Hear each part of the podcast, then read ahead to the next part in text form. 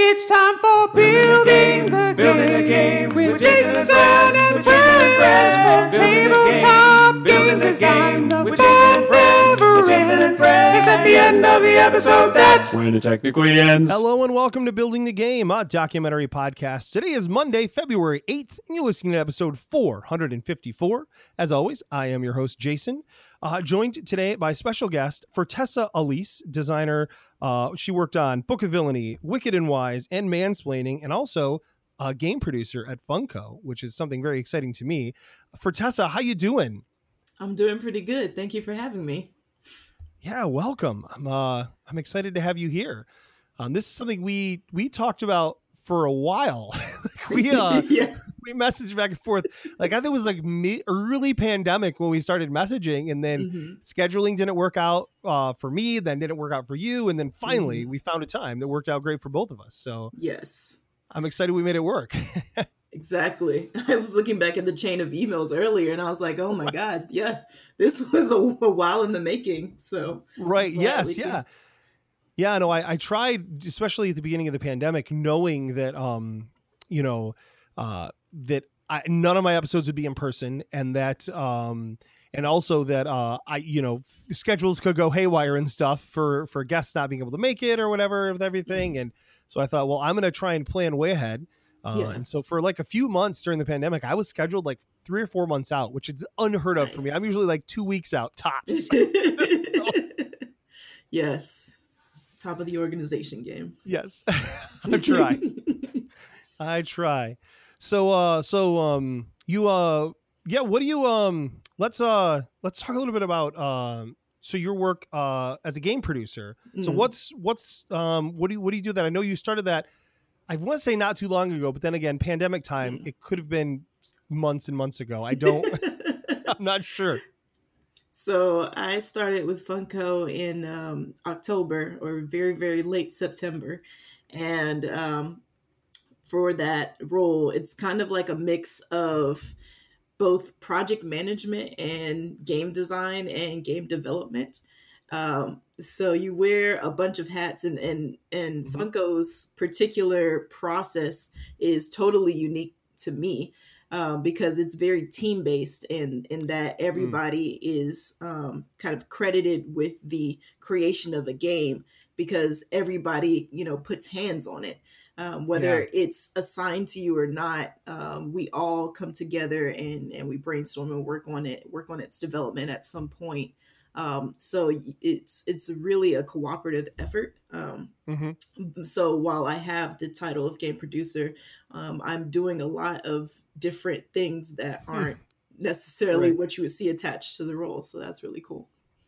Right. No, and I think that's uh, I, I've heard that before um, from Mhm. others that I've known that worked there that you you wear a lot of hats and um, you know, and they had said I think it was Chris Rowlands had said like every was we might have been talking about the uh, the Funko Pop games Mhm. like that actually came out the Funkoverse games when they first started coming out. He said literally everyone here has done something with this game, like every Yeah. single person because. Um, but I think that uh, one of the things I've always been blown away by the quality of of the stuff that you all put out and Mhm. um uh like especially because it's you see like do a lot of licensed stuff right and Mhm. and i feel like that's even when they were prospero hall before it became you know funko Mhm. um so much of the quality of those games really gave more like more credit and more um more grounding to licensed games right to make them be like Mhm. whoa these are making good licensed games and that's cool because there was a long time where that was not a thing like those two things were mutually exclusive good or licensed right um Right. and i've i've bought quite a few licensed games and and they've all been uh they've all been a lot of fun and so Mhm. i uh um, I appreciate that. I think that's I think that's cool, and I, I think having so many talented people work together a lot. Mhm. Um, I'm sure, uh, yeah, I'm sure has to do with that. Mhm. I'm going to ask the most important question, and then we don't have to talk about Funko anymore. But there's the, Mhm. the most important because the one thing I know for sure about anyone that works at Funko is, Yeah. and maybe because of the pandemic you don't have this yet, but you get a business card and you Mhm. get to pick what is it three Funko pops to put on your business card. Is that is that yeah? So I'm curious if you've pictures what your three pops are, and I, I should have told you this ahead of time, but it just occurred to me as we were talking. So I don't know about this business card thing. Maybe because it's pandemic times. I'm the first to kind of be hired is, during yes. pandemic. Um, but I can say that I got a really cool signature, um, and you get to basically pop yourself and make a, a, a Oh. Funko Pop version of yourself, and that sticks at the bottom of your sig um, for your email. So Oh, that's, that's really cool. That's like the first. Oh, that's cool. That is awesome. So it actually gets to be you then. hmm Yeah. Oh, oh, that's super cool. Yeah. So I. I I think that that is like one of the biggest perks and now Funko has like a thing where you can like actually make a custom Funko Pop um only at the Ooh, HQ nice. but Yeah. yeah. so I I have plans. I have definitive I bet. Awesome. Mhm. Um, so I'm curious, you uh have you played anything lately? Have you been playing able to play any games? Yes, I've been playing a lot of games, um, both digitally and like my Kickstarter games have been rolling in, and I managed to get my hands on some other games like Calico and Abandon All Artichokes. So yeah, yeah, yeah, um, those are good. for digital, I've been playing Food Chain Magnate. Um, Mm, mhm, somebody yeah. uh, showed me that it, there's a version of it online um, and they like uh, splatterhouse made their own i think it's splatterhouse they made their website and they have the game completely on there and it's Wow. free so i made an account there and um, I, I had a, a learning game with some friends um, and ever since i've been trying to get people together and go on there and play it i'm terrible at it kind of like terraforming mars but it's fun to lose that game so I'm, right. I think that's the mark of a truly good game is that you can say, I'm awful at this game, but boy, it's fun to lose this game. yep. and I think that game in particular works for me digitally because I would probably never pick up a physical copy because there's so much setup to it. Um, Yeah, it's yep. also more expensive. Um, but, you know, digitally, I can definitely, like, it's already set up. I don't have to put it up, up the pieces. And, right, right. you know, you just have to know what you're doing. So, Yeah, I know. I, the same for me. There are games that I certainly would be willing to play in a digital format um, because there's so much less setup um, and there's so much left to deal with. And, you know, you've got that behind the scenes math that a mhm, lot of the games just take care of. mhm. And that's when you go to play the game in real life again, like even if it's a game you've played before uh, and you Mhm. play it quite a bit digitally, it is a rude awakening when you're like, oh, I have to add, I have to sort this stuff out. The game just does this for me. Right? Yep. It's like you have to do this based on player count. No, thank Right. you. Um, No way. Well, and it's I think it's it's easy to forget steps too sometimes if you get used to playing it digitally because it, it won't let you, you know. But Mhm. Yep. yeah. Well, that's No, that's pretty cool. And Well, you don't that's, have uh, to like lean over to look at components or anything, and you know have the light Right. glaring down on the card. It's just there. Right, right. That's fantastic. And then also, of course, you can play with lots of different people when it's online. Um, I mean, even during non-pandemic times, uh, we have we have friends that are far flung, and being able to play games with them online is awesome. So Mhm. that's uh, I think that's still one of the best things that will have come out of the pandemic is that we've all gotten used to that. Yeah. Um, and I feel like I've seen, especially with with other gamers, that it's really opened up uh, for Mhm. them and for myself to say, oh, I can play more games online with people uh, that are Mhm. board games, not just video games and stuff. So nothing wrong with video games. Love me some video games, Oh, but uh, yeah. but board games, board games have my heart. So yes, I, I do enjoy the occasional video game, but usually they're like sandbox games where nobody can tell me what to do, and I just pick whatever I want to Yeah. do. yep, But yes, board games have my heart. Mhm. yes, I'm a big fan of sandbox games as well for the exact same reason. I'm just like I'm just gonna wander around and do what I want to do and hope it turns out okay. Yep, exactly. Even in competitive games, like competitive video games, if I'm playing Smash with my boyfriend and he's just like, Are you trying to win? Or I was like, No, I'm really just trying to mess you up. That's it. I get much satisfaction from messing you up. I know I'm not going to win. I love that you're so honest with the answer. Like, "Mm, no, no, I don't want to win at all. I just want to ruin your day. Yes. Fantastic.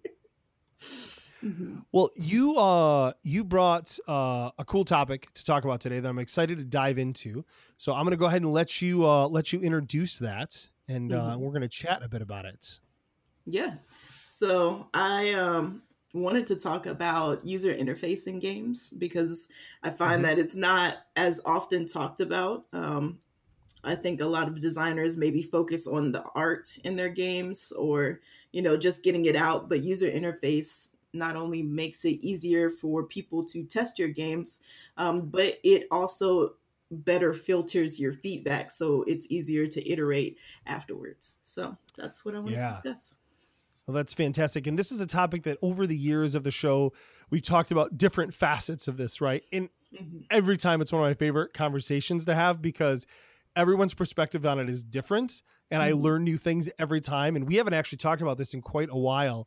Um, Mhm. so I'm, I'm super stoked to hear your thoughts on it.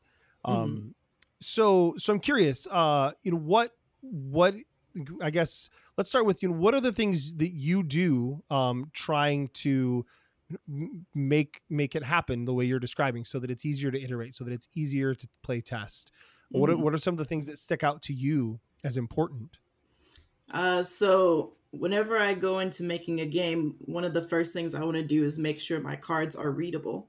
Um, and that goes from you don't like- use fancy fonts that you can't read? No, just like biggest pet peeve. it, it's really easy for someone to say, "Oh, I want this to look like zombie, whatever," and you have this big clunk, clunky font that is not readable um, unless you were the person who put it on there. Um, so definitely picking a simple font, um, sans serif, which is like without the little frills on the sides. right right yes Um, Arial's a really good go-to um, and should be on most computers. But any sans serif is, is typically good. Something that's not too uh, narrow or too wide. Just your eye looks at it and it doesn't go, "What am I looking at?" Um, right right the other thing is make sure your colors are contrasted um, and they don't cause eye strain. So I typically try and do black font on white background, um, but I find that sometimes when designers get into adding images or you know they just Right. want color, they will do like black font on this bright red you know background or yeah. sit, yeah. sit, sit the font on top of the image too hmm Yeah, and it's it's really taxing on the person that's testing your game when their Right. eyes are fighting trying to figure out where they're supposed to look. Yeah, and that's that is a really good way to describe it. I was thinking the same like it's it's it's fighting for your attention, right? Um Mhm. and you really want to be able to look at a card and know what matters. Um and and so many people I think focus on like how do I make the cards look cool, right? I used to do this too. Like I'd be like let's put like a gradient behind it. Like the worst thing ever. Like you can't read any of that. Um but like I've found different text sizes really can make a difference to draw your eye. One of Mhm. the things I try and do in most of my prototypes, if I can, is a lot of times I'll just use like gameicons.net, right? Mhm. And I will, or the now I have a membership to the Noun project, right? And I, Mhm. I try to put icons on every card. And I basically, I try to make every card that recognizable in several Mhm. different ways, right? Like, so I'm going to make the icon green because for me, the color is in immediate, right? Mhm. but also some people color doesn't work they may be colorblind or some people just don't color doesn't do it for them so i'm going to make sure it's a different shape because that's going to work for some people right some people it's the picture that just draws them in and um you know I, I i've I, i've found that like when i started designing i was literally just like text on cards right like text Mhm. on cards and then i got out of that like oh fancy fancy and now it's just better placed text on cards most of the time Yeah. with some icons yeah, exactly. Like placement is so crucial, and it it can be easily over uh, ignored because uh, it it's very simple, and you know it doesn't necessarily play into the images, but I can tell you that consistency is such a strong element of graphic design because the eye needs to know where to look. Like I find it super helpful to use the same rules that I would apply to a sell sheet to apply to components and cards. Yes. So you want somebody to look at it in two seconds and know exactly what the game is, what what the information is, and um, you know, be able to act on that in a moment. Because say you've got a hand of five cards, you don't want to sit there looking at each card for 10, 15 seconds trying to figure out what's on there. Um, because that's adding to the downtime to the game and then they don't necessarily memorize the information on the card so they're constantly sifting through these cards Right, adding right. time just by having icons in the same place so they always know where to look at them um, Right, having the the card title in the same place and having it organized in a way that you always know where to look in order to see it and that those things are visible um, can greatly decrease the time it takes to play your game Yeah, absolutely. And I think one of the other things that, you know, we try and avoid text blocks whenever possible, right? But like sometimes you have to have some text, right? And um, a couple of the tips I've learned over the years for that is one, if you can make something a standard text an icon, just make it an icon, right? And even like one of the things that I've found that has worked better for me, and I- I'd be curious to see if this has worked for you as well, is Mhm. um, is to actually like so I have a block of text that has to explain what this card does, but I also have multiple of these cards. So instead, I give it a name and an icon, and then I give a cheat sheet to the players that lists all those things because then once they memorize that, they don't have to try and read the card every time, right? They can say, Mhm. "Oh yeah, that's poison that does this." Mhm. Um, right? Do you try like has that been positive for you as well? That type of So yeah, I definitely try to always have a reference sheet, and I think that also plays to UI um, because people learn Mhm. differently, and you know it also allows you to explain certain elements and and give that player um, the ability to look at that without having to open the rule book every time. Um, for me, with my designs, um, I don't as heavily use icons, um, but in trade off with that, I often try to make any text like one sentence max. Um, yeah, that is good too. Yes. so, um, and, and that's something that can really help because, especially with a lot of card games, I'll see people stuff, you know, three, four sentences in there, and the text is Right. varying sizes from card to card. And it's just like, this is a huge learning curve and barrier to learning your game. It Um, is. It is. and it's a high investment unless you're you know establishing an entire universe a la magic or you know other Mhm. games that make a player go all in but you know every game isn't that so Right. it's not necessary to put as much text as people try to cram onto the cards and if you can condense it i definitely so people can Right, really right. get to the meat of the game and even like a game like Magic that you mentioned, I mean, well, they do have some text heavy cards. They also use a ton of keywords and iconography, right? Like, you know, Mhm. the bolded keywords so that you can just look that up, right? Mhm. you know, and exactly. figure out what that means. Um, but I, I I do think that like one of the things for me that's been really helpful is um so I make a spreadsheet of everything before I ever make a prototype. Um, there are very limited times when I don't do that, and that's when it's a Mhm. very very simple game, and I just want to say, does this concept work, right? Yeah. But especially in the last year, everything I've designed has started with a spreadsheet. Um, and what I'll do is I'll put the actual card text on there, and then every time I go back in to make changes, I'll just reread all the card text Mhm. and just try and simplify it, condense it. Uh, can I add a keyword in that I can start to use? You know, so all the things we're talking about here, um, Mhm. because I, I, one of my initial things I did in games was I was I was just way too wordy. Mhm. Um, it actually always boggles my mind that a game like Smash Up, which I actually Yeah. some people hate it, but I actually I really like Smash Up. yeah. Um, but like I look at all the text on some of those cards and I'm like, why do I like this game? Like you have to read a lot to understand this game Mhm. and I've introduced it to several friends, and they've all really disliked it for that Mhm. reason. Um, but there's just something about it that like is endearing to me. yeah. But whenever I design a game like that, where there's a lot of text, like I just get really annoyed with myself. It's like this Yeah. is bad form. Like, but it works really well for them uh, Yeah. somehow. So Yeah, for sure. I think, and I think there's a time and a place, and and like theme can really help sell why I should read this flavor text or this Mm-hmm. text. Um, but I think there's still it's a skill to be able to cut down your words and make things concise. yeah, Um, so it's definitely something that should be practiced because, um, kind of similar to what you do, I have a spreadsheet also whenever I'm um, iterating. And whenever it comes to words, I find it more helpful for me to just even take those actions and put them in a Word document and have them listed like these are my actions. And then I'll stare at them. Yep. It's like, is Yep. there a way I can rephrase this while it's still understandable? And then, you know, without any context, I can like copy paste those and, and send it to somebody and say, if you saw this, what what do you think it means? You know? That's real smart. Yeah, that's that's what a great idea for like basically like the simplest blind play test ever, right? Like just does this make sense to you with just this text? Mm-hmm. Oh, that's good. Yeah. I've seen designers do that. Oh, sorry, what was that? Oh, I just said people will interpret things in ways you would not imagine. Oh, yeah, and yeah. So it's super helpful.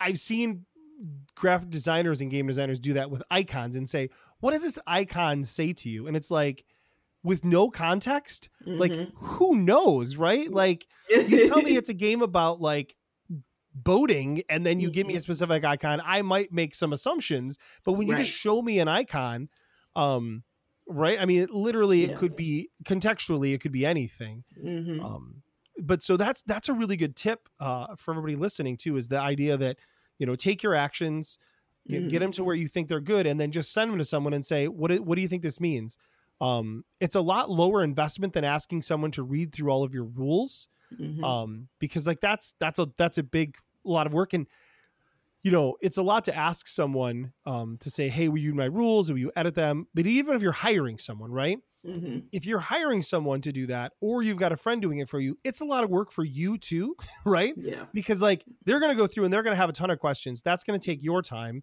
and if if if they are you know they've never played your game they're just reading the rules for you and trying to help you edit Mhm. it's it's not always helpful right like you end up Mhm. doing a lot of explaining which in the end will be helpful but yeah. that time investment you know the closer you can get it before you show it to someone else you know and giving them the small pieces like that i think saves everyone a lot of time and makes it a Yeah. lot nicer for everybody right Yeah.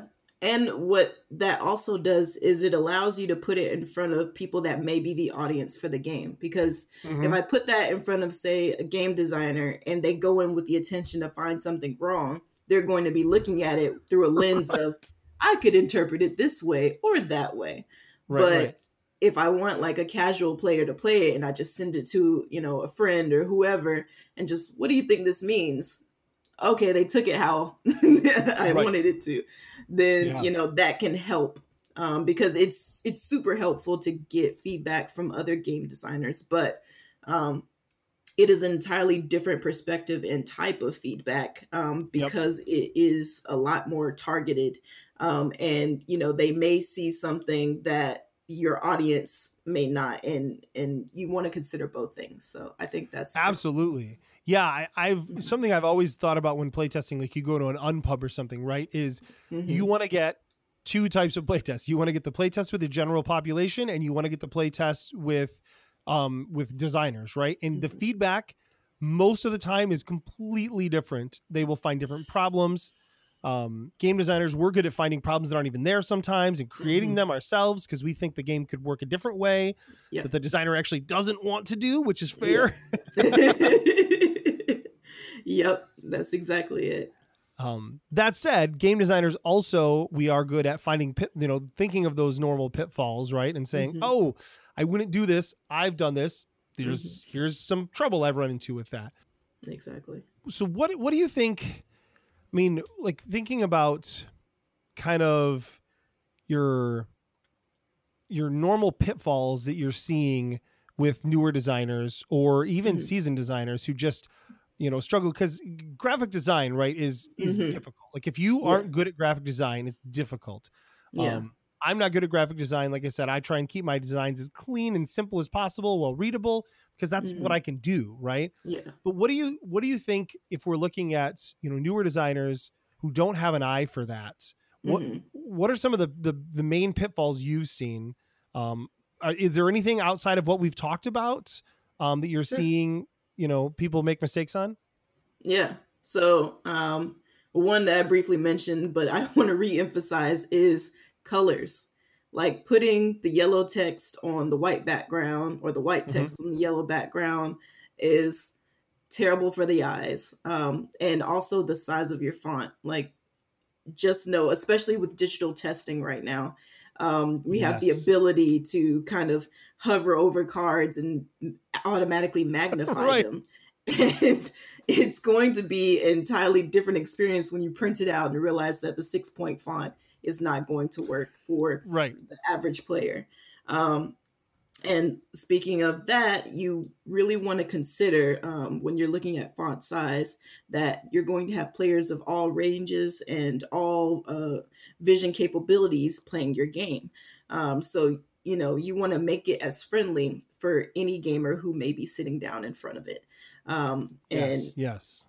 while maybe you know someone with with you know sharp vision may be able to see it at you know the the average font maybe you just make it a little bit bigger um, so Mhm. that it's it's able to be taken in by other people um, you mentioned before making it colorblind accessible so if you're having your your um, different icons then have colors and icons and for Mhm. those icons make sure that the shapes are different so you don't want to have triangles and diamonds you you want to differentiate that because it's very easy for um, some people to kind of get those shapes confused because they're so similar um, right. Right. another thing that I see is um, kind of the orientation of the cards. Um, it's it's fine if cards are only oriented one way, but sometimes um, the game requires the other person to be aware of the board or other cards in such a way that it would be beneficial to have um, kind of double sided information where they could see it on the flip in some way. Um, Yes. so highly it to me it's highly important to consider the orientation of your components and how people will be sitting around the table um, and taking that in so both with the board and the cards if you can make it where something is visible to the players across um, the table then that's good um, and again shapes colors help with that even if you can't read the text you can at least see something that's consistent between the components and say, oh, I know what kind of card that is. Um, Right. Two so two things that jump out at me at that. And so the second one is the second thing I want to talk about is orientation of things on the tabletop. So I'm saying that so that I can come back to it and I don't forget because I, I think there's a really good discussion there. Um, but I uh, so I've, I've thought about colorblind stuff for for quite a while now. Um, I've talked about it on the Mhm. show where um, I didn't think a lot about it just because I didn't you know it's not that I didn't care it's that I didn't understand um, because I and it's just not something I realized and then met um met a game designer uh and a Mhm. game player who was colorblind and he talked a lot about it and that was really Yeah. helpful because I was like Yeah. oh my gosh so you can't see these cards like that's a problem and from then on I was like okay I'm in let me fix this Yeah. um but I, more recently I have a, a a good friend who's a newer friend within the last couple Mhm. years and when we play games so he has I, I think he's technically like I don't know if he's like legally blind or I Mhm. don't think he's actually legally blind, but he he has really really um, powerful glasses, um, and Mhm. still struggles to read. Like he's he's got like a magnifying thing on his computer at work so that he can read. Right. Um, so reading in games really difficult for him, right?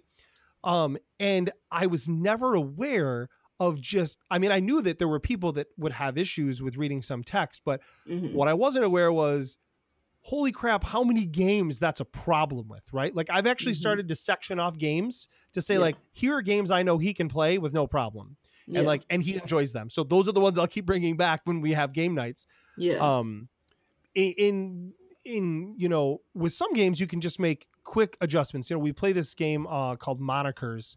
Um, which is Mhm. just a silly party game where it's it's like a guessing charade type party game and Mhm. and you play on a team and everyone takes turns being the one who has to read the cards and do the things to get you to Mm-hmm. guess and we just house ruled and said he doesn't have to do that part like right Yeah. because he is so uncomfortable doing that part because it's you're on a timer right. um and he's like he doesn't have so we're like what if you just he was like awesome he's like because i love this game but i Yeah. can't do that one thing yeah. so you know making those but but that said not every game can you do that with right so Mhm. it's really something that's open you know open my eyes no, pun intended there honestly i couldn't think of a better thing to say than open my eyes um to understanding Mhm. um just how many games can be limiting to someone who really enjoys games Mhm. um but has has you know really really bad eyesight yeah. um, so that's been yeah that was just that was um that's something that people really should um, be considering because i mean just like there are colorblind game players right there are game players of all different vision abilities you know and that's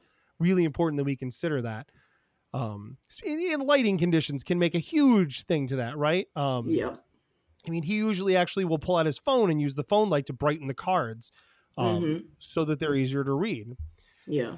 So, so I wanted to point that out. So the other thing, the the orientation on the tabletop, I think is is really key, and this is something that's jumped out at me in the last year playing a lot on Tabletop Simulator. Mhm. Because anybody who plays in Tabletop Simulator, which I'm, I'm confident you have, right? yeah. Um, probably a lot. Uh, when you enter that room and you see the table, you can see it from all the perspectives, right? hmm And unlike a normal table where you might just sit down, I know myself, I am super conscious of the spot that I pick so that I can see the stupid board in a Right. better way, right? Um, or if I'm doing like a pitch, I always will say to the publisher, hey, why don't you take this color? Because I know it's the best seat in the house and I want them to Right. have the best seat in the house so they can see the game okay. Um, but it's really now started to jump out like when my wife and I are playing board games. Um, and with two players, it's not as big of a deal, but it really Mhm. has started to be more aware of, oh wow, like if you're at the wrong spot on the table, it can be really, really difficult. hmm Um, and I think so many times because I was setting the game down and teaching it, yeah. I was so familiar with it, it didn't really matter, right? hmm um, but realizing that it it really does matter how you orientate that board and just other things within that Yeah. um so uh, you know being aware of it is one thing um finding ways to fix it can be a bit more difficult and i, I think a bit more challenging. Mhm. um what what are your i mean do, i'm sure you don't have like a magic bullet to fix it all, like you know I mean, do you have any thoughts that really pop out to you as um as ways to try to manage that? Um, so what I've done in in my game design is if I find that I can't have say double sided cards, um, I I try and consider the orientation that cards come onto the table. So, um, in a way that makes it easy to take in that information. Um, so if it's like everybody has to play a card, then maybe everyone's playing a card towards the center, so that everybody can Mhm. see the the card, the tops of the cards lined up or Right. you know other ways are you know you have a little designated space and if somebody puts a card to a left you know it's that type of card. If it's a card to the right you know it's that type of card. So Uh, yes yes. I try to play with positioning that way um, as kind of a, a, a more invisible signal of what you may be playing if you can't actually you know see um, the details of the card being played.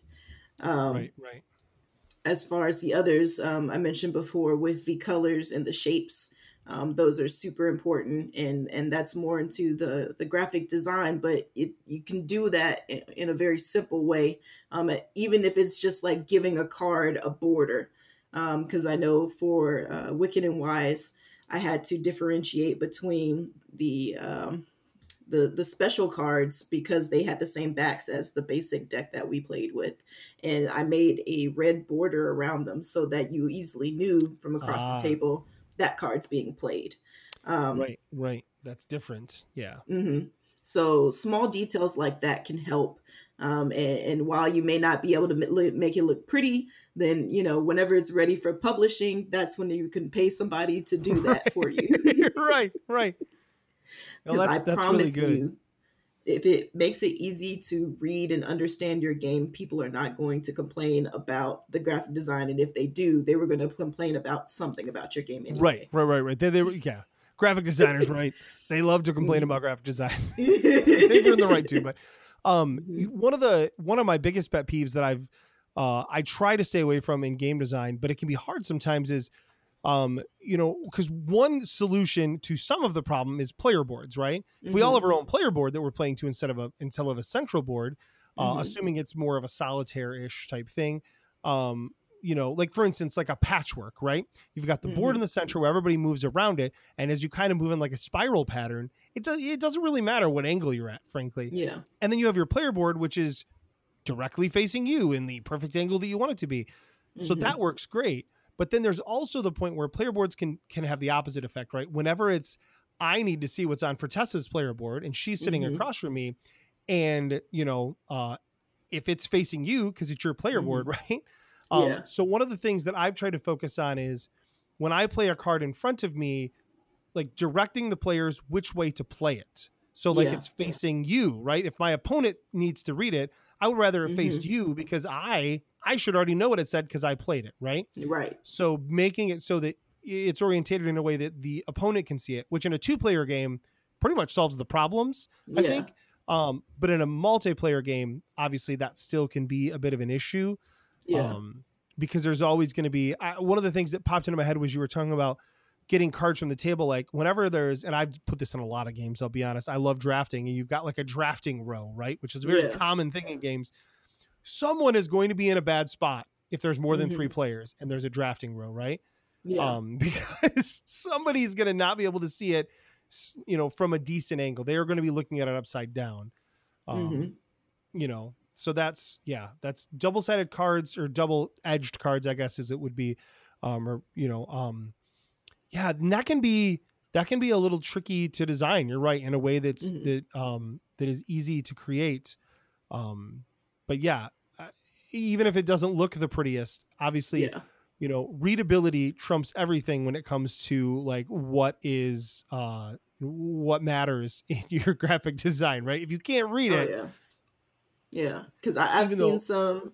Oh, go ahead. I was just saying, even though there are lots of published games where you can't read that at all, and it's like, why? Why did you go with this font? Like, I don't even know what this says. Yeah, that drives me crazy. Like, how did this pass testing? Like, who looked at this? hmm Yes.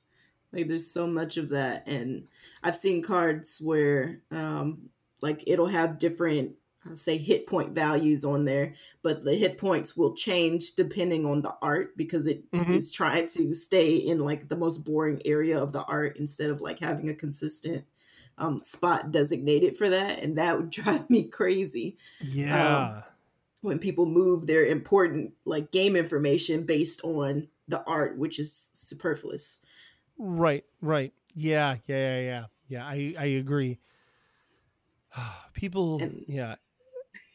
as far as uh oh, no, no, ahead. go ahead, go ahead. Sorry, I was agreeing with you. I was just agreeing with you.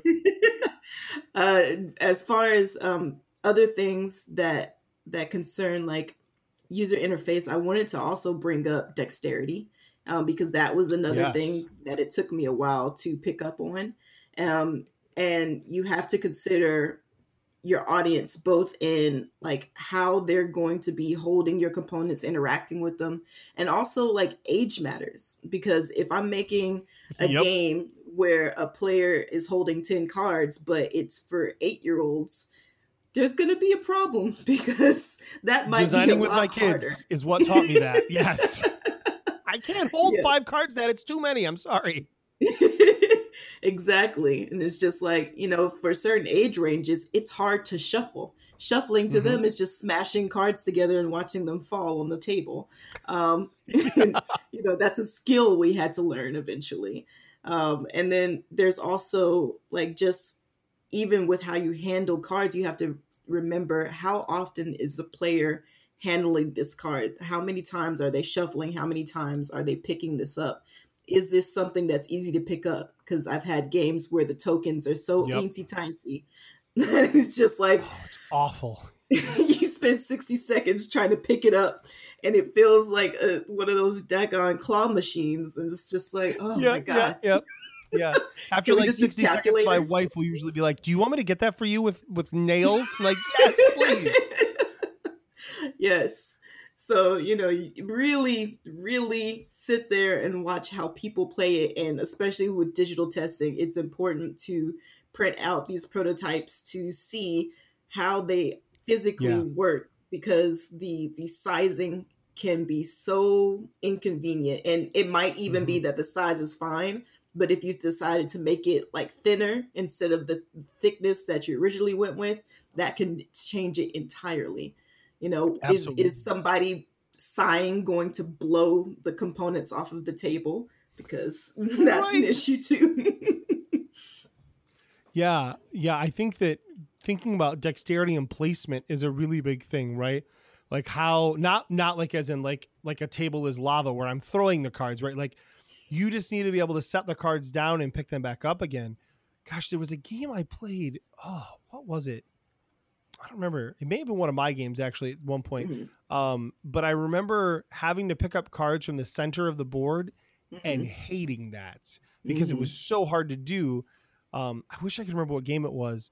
Um, but anyways, yeah. So it's and I don't think that a lot of times, um, I don't think a lot of times, a lot of publishers, I would say, don't think about that. You know, and Mhm. um, you know, one of the there's a lot of good things about Kickstarter. I think one of the things that is not as great about Kickstarter is um, because you get so many games on Kickstarter, right? There are companies that Mhm. aren't familiar with. They might make a good game, uh, but they don't think about these things, right? Because they haven't made ten games before where they've had problems and you know had to learn how to be better at it, right? Yeah. so Yep. And I think that also, like when you're really in the weeds of game design and you've been Mhm. messing with this game for a year, two years, however long, the cost of the game, the player cost of the game, uh, becomes uh, kind of obscure to you. So for you, you're just playing the game and it's the thing you do, and that's how you get to from point A to point B, and it just makes Mhm. sense. But for somebody coming to your game entirely fresh, there's essentially a tax for every mechanic in your game. So every time they have to pick it up, every time they have to read, every time they have to do something in your game, that is a player tax. And yeah, you know, if you've been in it and paying that tax for years, it can be very easy to um, overlook how taxing the overall um, cost of your game is. So that's important.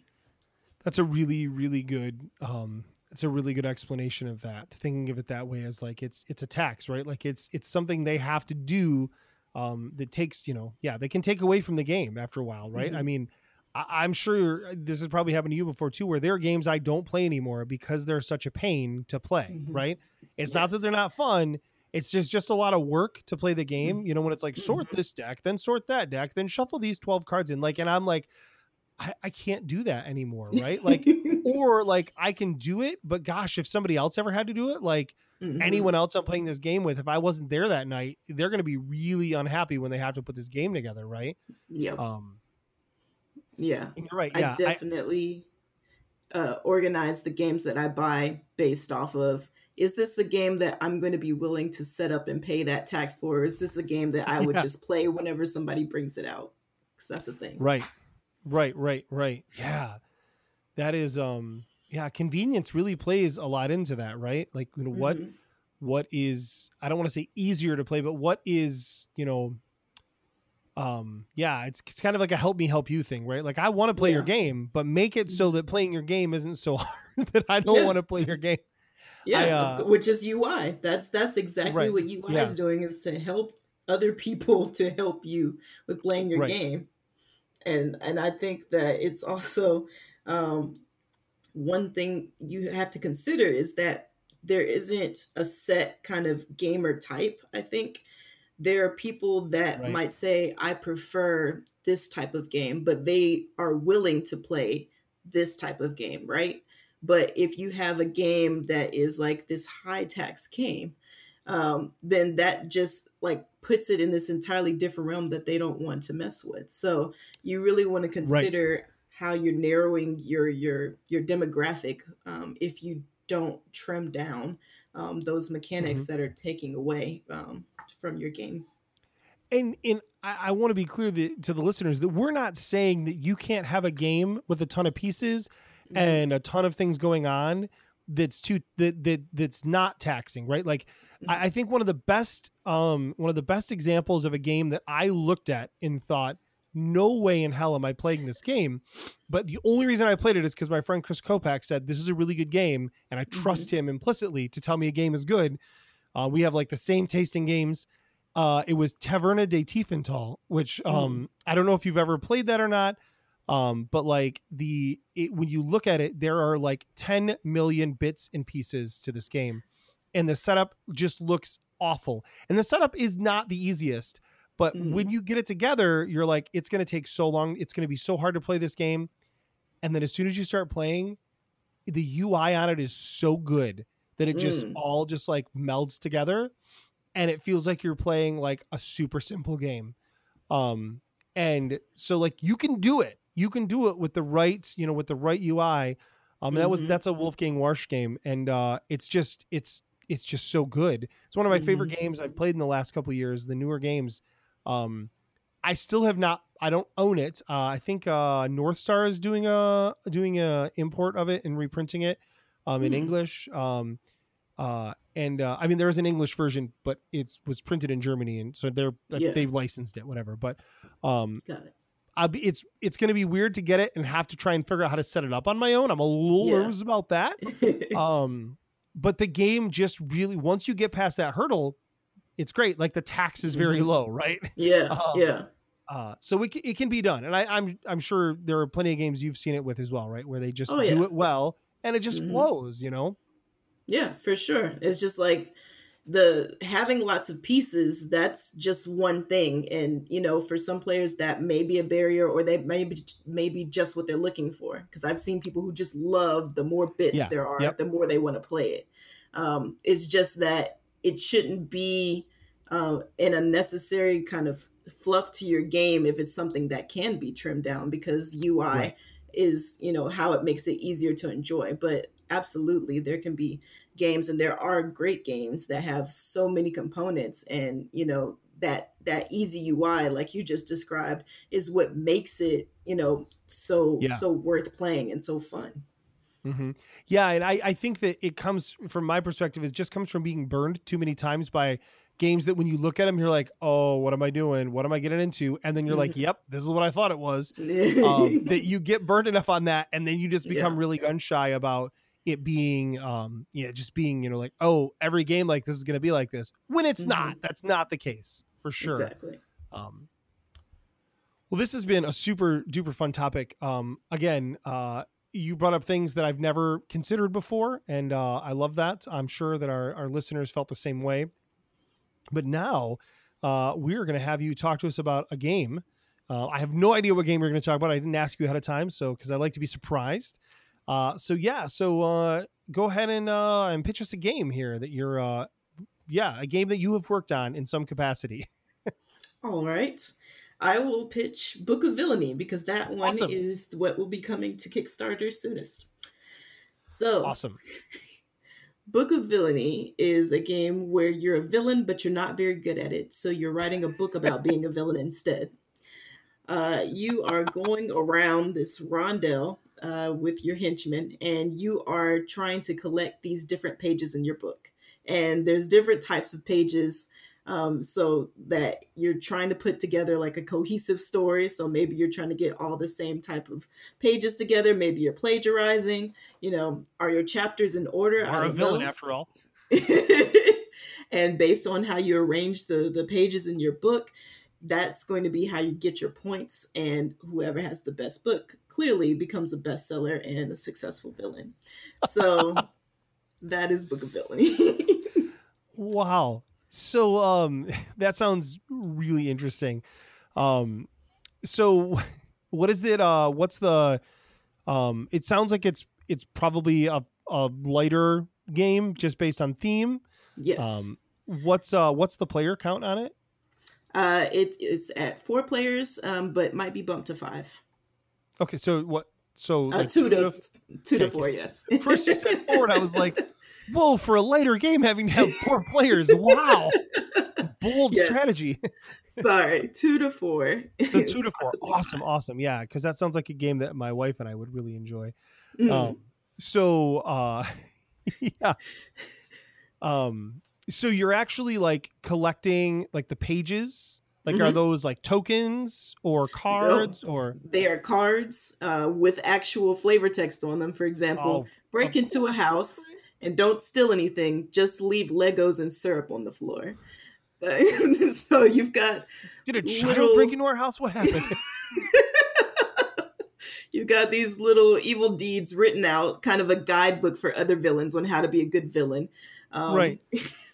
and uh, that's that's the kind of book that you are creating. And we're also making it so that you have a miniature book, so you can stuff the cards into the sleeves, and you can read Oh, your book at the end.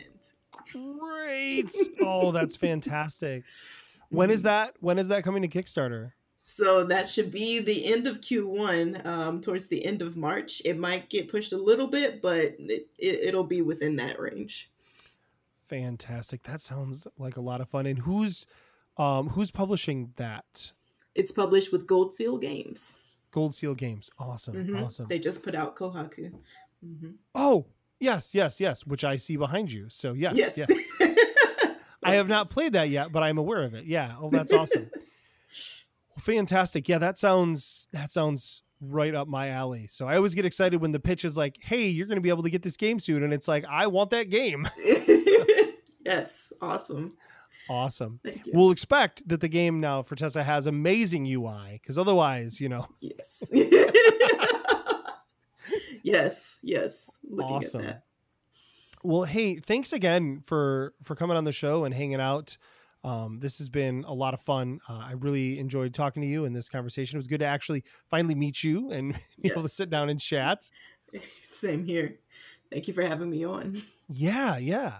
Well, hey, listeners, thank you for uh, listening and tuning in today. Um, if you want to get in touch with us, you can always reach out at buildingthegamepodcast.com. There you can find our Discord channel, which I highly recommend you check out. Discord is awesome. Uh, you can also email us, buildingthegamepodcast at gmail.com. You could uh, call us at 770-TEL-BTG. You can also find us, of course, on the Twitter. That's probably one of the best places at podcastbtg at J.A. Slingerland. Uh, Fertessa, what is your Twitter handle? It is at Fertessa, my name, F E R T E S S A, on Twitter. That's amazing that you were able to have just your first name. That's fantastic. It's a very unique Um, name. That's a great name, but yes, that's also also really great for Twitter handles apparently. yes. Um awesome. Well, uh yes, thanks again everybody for tuning in and uh we'll see you next week and good night. Have a good one. Thanks for tuning in. Building the game with Jason and friends, with Jason and friends. Building the game, building the game with Jason and friends, with Jason and friends. Dial 770 tell BTG. Please don't use the email.